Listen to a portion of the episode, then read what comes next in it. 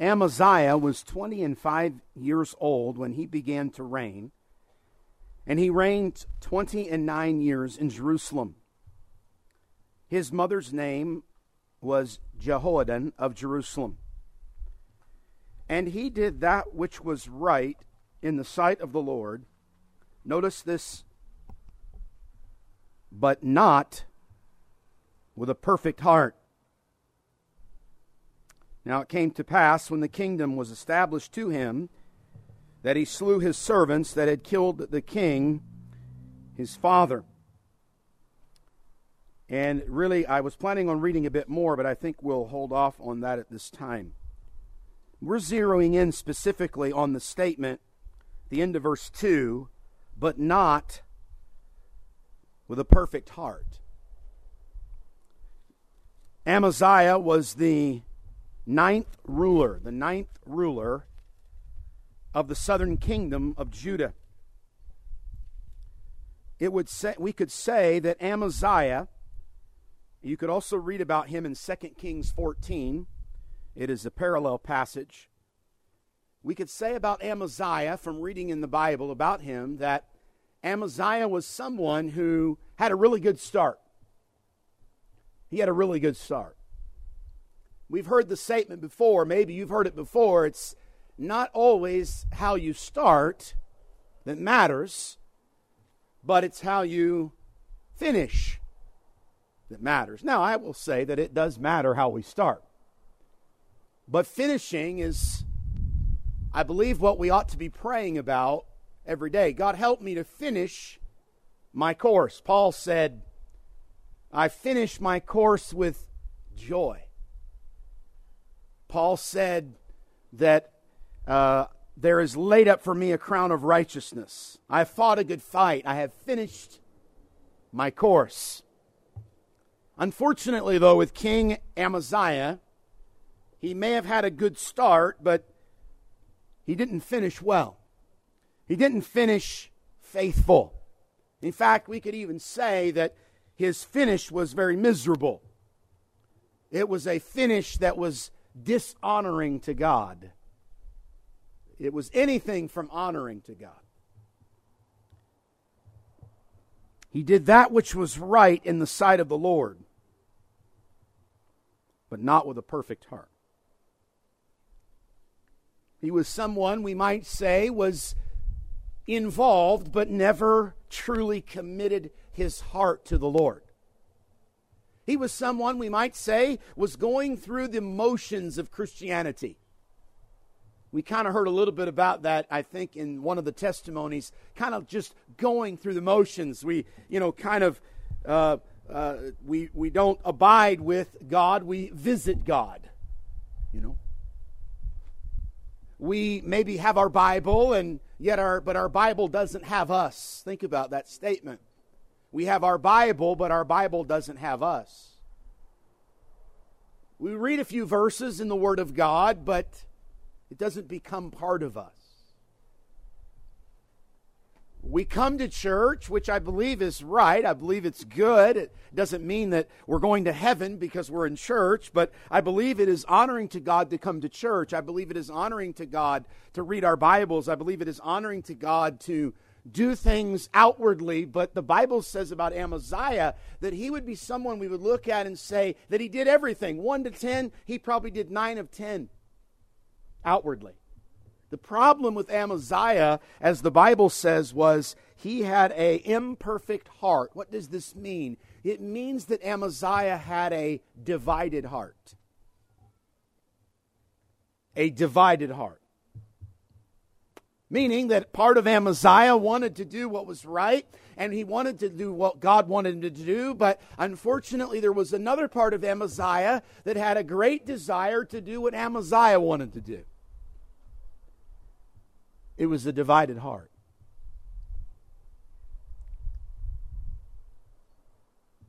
It was said of Solomon that he wanted his son to give him his heart.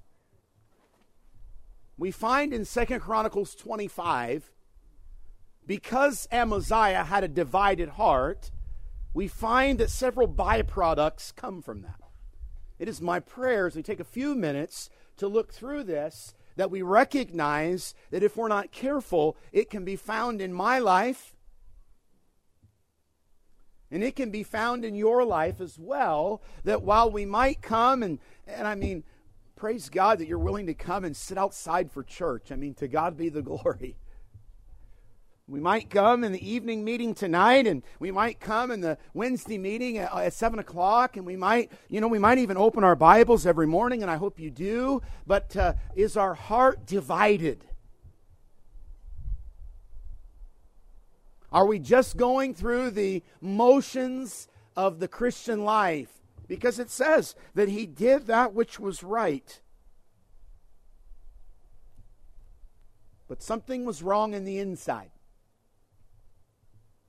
Something was wrong where no one could see but God. And I would hope today that if there's something wrong on your inside, that you would allow God's Spirit to show you and point exactly what it is. I'm, I'm not here to be God's Spirit, I'm here to be simply a voice.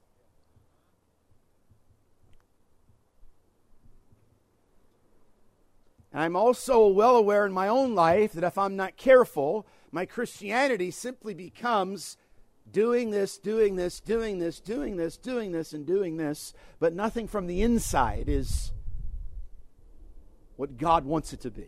So let's look quickly at our text this morning in chapter 25. Number one, we said Amaziah was a man who had a divided heart. So, number one, we find the byproduct of a divided heart is number one, inconsistent obedience inconsistent obedience.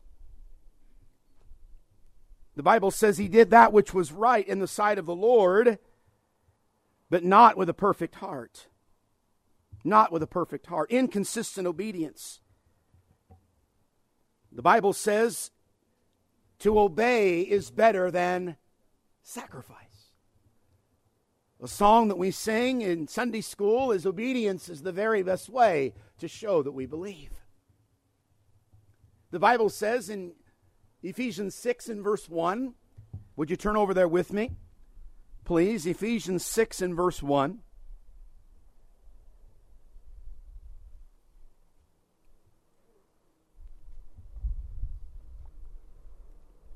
A byproduct of a divided heart is inconsistent obedience. We read in, in Ephesians 6 and verse 1 Children, obey your parents in the Lord, for this is right. Skip down to verse 5, please. Servants, be obedient to them that are your masters, according to the flesh, with fear and trembling. You might want to mark this next statement. See what it says? In singleness. Singleness. Meaning, if it's a singleness, it's not divided, right? In singleness of heart. As unto who? As unto Christ. Not with eye service as men pleasers. Follow the context. Paul is saying here this is the spirit of our obedience. The spirit of our obedience is not so that men will look at us and say, well, hey, look at Ben or look at this person or look at look at me. Look, look at them. Wow. That's, you know, Billy Bible over there. That's not why we're to obey.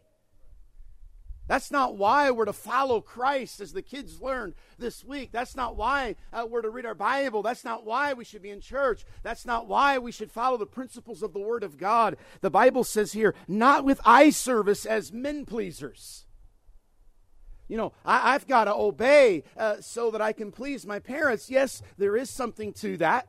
We do want to honor our parents. We do want to honor them. We do want to honor our authority. But ultimately, ultimately, the Bible says here that we are to do these things as the servants of Christ. Notice what he says at the end of verse 6 doing the will of God from the what? Are you there? 6 6. Doing the will of God from the heart. That's the difference in doing the will of God because I have to. No, I don't do the will of God because I have to. A singleness of heart says I do the will of God because I want to. And as we allow this book to change us, and as we allow His Spirit to change us, our obedience will not be only when we feel like it, our obedience will be consistent. Because there's a singleness of heart. We see that in Amaziah's life. There was an inconsistent obedience. Secondly, as we go back to our text, let's look at down at verse number six. The Bible says that Amaziah hired an hundred thousand mighty men of valor out of Israel. Notice, for an hundred talents of silver. There's a lot more that we could say, but time will not allow us. But there is a battle that is about to take place. We'll touch on it a little bit more nextly. And Amaziah gets the idea okay, you know what? My army's not big enough. My army's not strong enough. So I'm going to pay some soldiers to serve in our army. The second thing that we see that comes from a divided heart, number two, is improper preparations. Improper preparations. In other words, Amaziah, is thinking if I can get enough money, if I can get enough uh, material things, then money will buy me this army. Money will buy me the soldiers to defeat the army. And so, just using that as an example, and we find that that wasn't what God had. How do we know this wasn't what God had? Look at the very next verse, verse 7. But there came a man of God to him. The, the man of God, again, is unnamed and says, O king, let not the army of Israel go with thee. This wasn't God's plan. This wasn't God's order. This was Amaziah's plan. You know, I don't want my plans to take place in my life. I want God's will to be done in my life. I don't want my plans to take place for Anchor Baptist Church. It's not my church. This is the Lord's church. And I'm so thankful that God has brought us where He's brought us today, and we're, we're, we're waiting and longing for the miraculous working of God in each of our lives. And the man of God says, For the Lord is not with Israel. Verse 6, verse 7. To wit, with all the children of Ephraim. But if thou wilt go, do it, be strong for the battle. Notice, God shall make thee fall before the enemy. For God hath power to what? Help. And God hath power to cast down.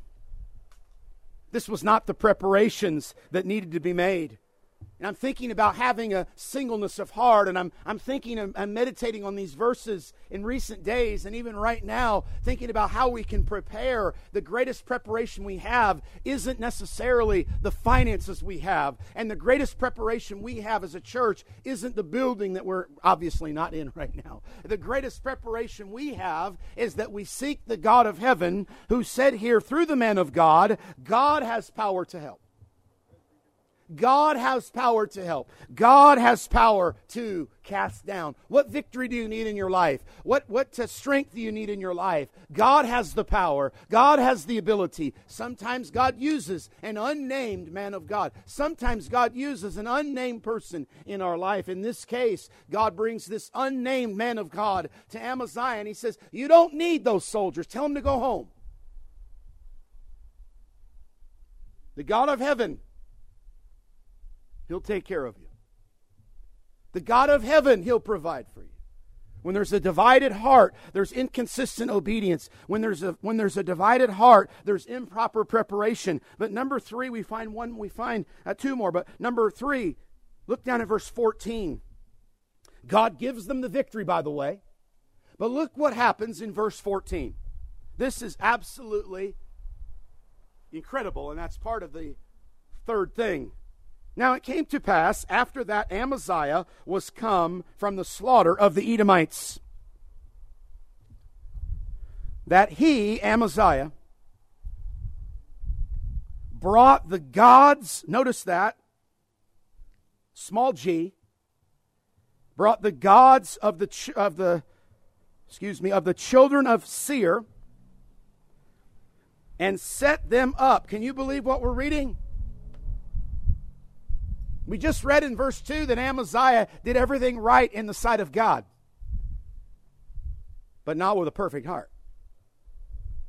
12 verses later, God gives them the victory. God provides exactly what they needed as God said He would through the man of God. Instead of worshiping the one true God of heaven, Amaziah gets a foolish idea, doesn't he? That's what this is. This is number three. This is incredible foolishness.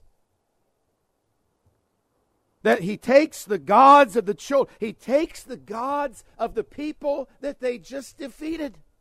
Think of this the gods that could not keep the one true God from bringing victory. Amaziah, the king of Judah, takes those gods, and notice what it says in verse number 14, and he sets them up to be his gods. What in the world? This is crazy. He must have bonked his head. No, he didn't bonk his head. It's because he had a divided heart. It's because he didn't have a perfect heart. And the Bible says in verse 14, not only did he set them up, but it goes on further and he says, it says, and bowed down himself before them. Picture this. Picture this. This is just a, this is unbelievable. The king of Judah, God just gave him victory, and the same people that God gave him victory over, he gathers up all of their their uh, their uh, their gods, and he brings them back, and he sets them up, and he bows down to them, and he worships them, and he burns incense to them. The false gods that just were defeated, the false nation that was just defeated, and yet Amaziah, because he had a divided heart makes an incredible, foolish decision. And I've looked at that and I thought, what does this mean for me? I could sit here, I could sit there all day and stare at that verse and think, man, Amaziah, what are you doing? But you know, we don't read the Bible simply to say, Amaziah, what are you doing? We read the Bible because we know that it is profitable for doctrine, for reproof, for correction, for instruction.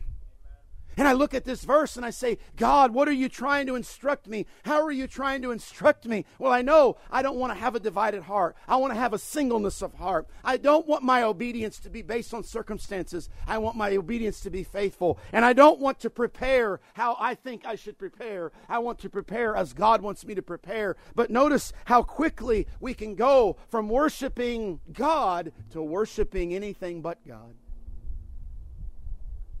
Could it be that we're in church today, but we have a false God in our life? Could it be that we would actually leave here and leave this property, and before we get home, or when we get home, there is something in our life, something in my life, something in our lives that we are worshiping? In a greater way or on comparison in a, in a comparable way with the one true God? Could it be that while we don't have a statue, I, I was out delivering some gospel tracts yesterday. Praise the Lord for freedom to be able to do that still. And of course, several of the homes had this big round guy sitting on their porch.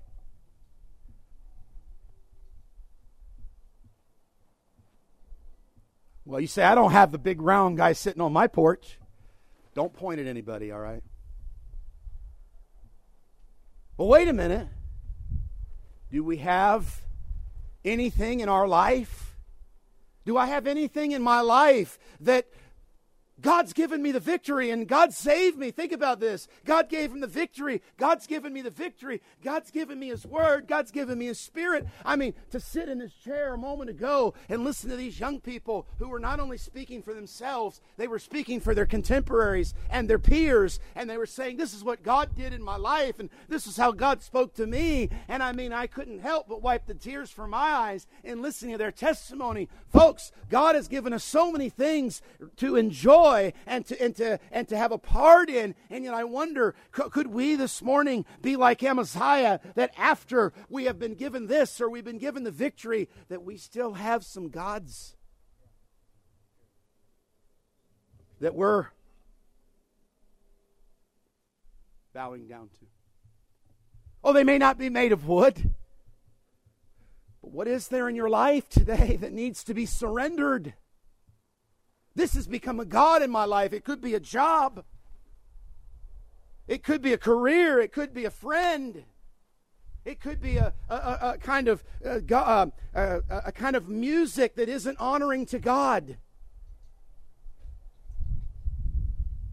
It could be entertainment that is not honoring to God. Whoa, there it goes. God is speaking. God is speaking. I think it's okay. It's tied down. It's not going far. If not, I'll grab a hold of it. Improper preparations, incredible foolishness. Let's look at one more before we uh, sail out of here. Look at verse 19. Uh, actually, let's uh, let's read verse 18. And Joash, king of Israel, sent to Amaziah, king of Judah, saying, The thistle that was in Lebanon sent to the cedar that was in Lebanon. Note, do you understand what that's saying there? Anybody ever seen like cedar trees? They're pretty big, aren't they? Yeah. Pretty big. A thistle is kind of like just a little sliver, a little twig, if you will. The thistle that was in Lebanon sent to the cedar that was in Lebanon, saying, Give thy daughter to my son to wife. And there passed by a wild beast that was in Lebanon and trode down the thistle. Look at verse 19. This is Joash sending a letter to Amaziah. Thou sayest, Lo, thou hast smitten the Edomites. You've won a battle. Notice what he says.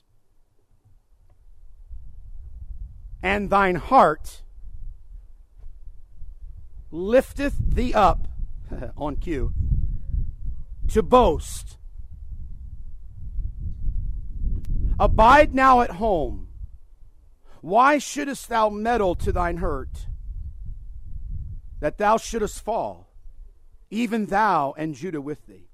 But Amaziah, notice, but Amaziah, yeah, go ahead, brother. You want to hold on to it? Go ahead.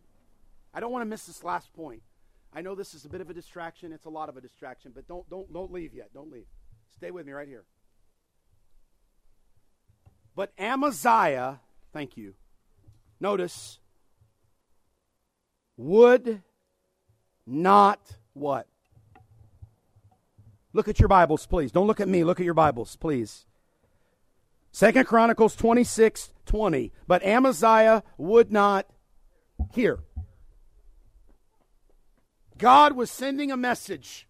By the way, if you read down through it, judgment comes. We don't have time for it. But number four, number four, when we have a divided heart, the fourth byproduct of it is impulsive self confidence. Impulsive self confidence. The king says, Thine heart hath lifted thee up to boast. You think you're somebody special. You think you're something. But Amaziah would not hear. Why would Amaziah not hear? Because Amaziah did not have a perfect heart. Amaziah was someone who crossed the, the religious T and dotted the religious I but when it come when it came to his heart, his heart was divided. He wasn't living in singleness of heart. And so many things come from that. Oh, it may not come right away. I mean, even in all of that, we see God's mercy. God gave him victory. I mean, that just baffles me, doesn't it? But no, it doesn't really baffle me because I know even in my own life, God has given me things that I have no credit at all in them. In fact, I can't even believe He blesses sometimes. In spite of me, in spite of us. May God help you. May God help me to not have a divided heart. Matthew 6:33 the Bible says, "But seek ye first the kingdom of God and his righteousness, and all these things shall be added unto you." Amaziah was someone who looked pretty good, but because of a divided heart, his life ended. His life ended in destruction. And by the way, his life ended bringing shame instead of glory to the name of God. May God help us. Along with these testimonies that we heard, along with the scripture that we've read and tried to apply just briefly this morning, may God help us not just to do it out of duty, but to do it out of delight. Not so that everybody can see us, with singleness of heart, as unto